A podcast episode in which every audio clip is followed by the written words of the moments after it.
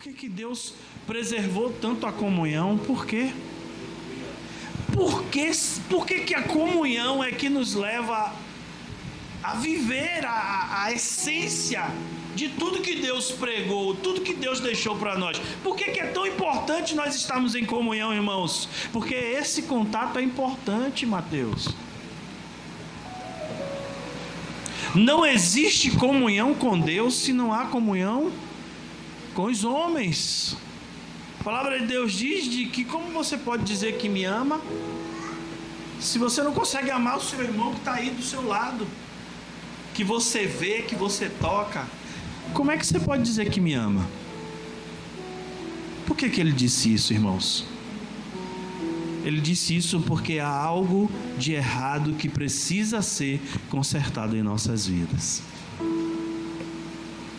As pessoas olham umas para os outros e dizem assim: não vou com a cara de fulano. Mas é mesmo o que foi que ele fez? Nada.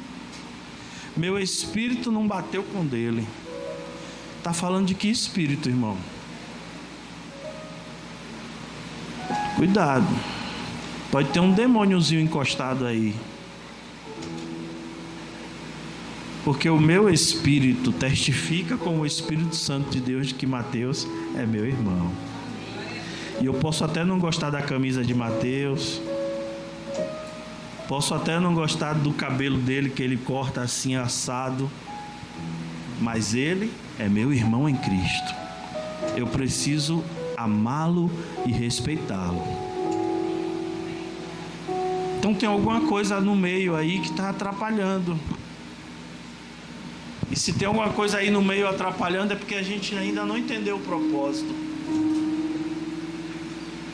A gente ainda não entendeu porque nós estamos juntos, porque nós estamos aqui, irmãos. Se alguma coisa que nos desagrada, a gente senta, conversa, esclarece, damos a mão e continuamos a comunhão. É por isso que o casamento morre, porque os casais não conversam. Tá ruim, mas não conversa. Está se achando desrespeitado, mas não conversa, não trata. É por isso que a comunhão se torna difícil, porque a gente não gosta, mas a gente não tem coragem de falar. E a gente precisa falar, mas se falar, o irmão vai se ofender. Você só vai saber que se o irmão vai se ofender se você falar. Mas você não fala com o irmão que tem o problema. Você fala com o outro irmão que você diz que confia e que precisa desabafar. Uma vez eu conversando com uma pessoa, trazendo para ela um ensino, trazendo uma repreensão com ensino, e eu estava dizendo para ela, dizendo: se você não foi falar com a pessoa que você está tendo problema, para que você foi falar com a outra? Ah, mas a gente precisa desabafar. O lugar de você desabafar é com a pessoa que você está quebrando a comunhão. É lá que você tem que desabafar, irmão. Outro só vai trazer conflito.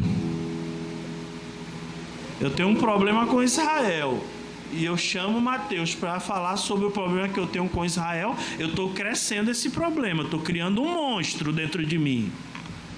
E o que é pior, irmãos? Eu não estou só criando dentro de mim, eu já estou tirando de mim e estou passando para Mateus também.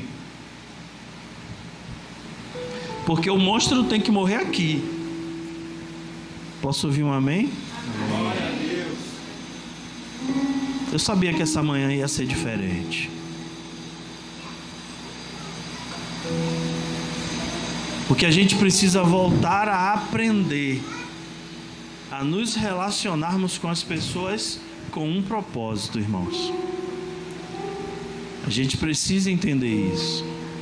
Você sabe o que é o mais crítico desse, dessas questões? É que você não sabe qual será o dia do amanhã. Quando a Bíblia diz: Não deixe o sol se pôr sobre a sua ira. O que a palavra está nos ensinando é que a gente não deve deixar para amanhã aquilo que a gente tem que tratar hoje. Amém, irmãos? Até Renato Russo entendeu isso. Um cara que era drogado, mundano. Ele entendeu isso e ele disse: é preciso amar como se não houvesse o amanhã.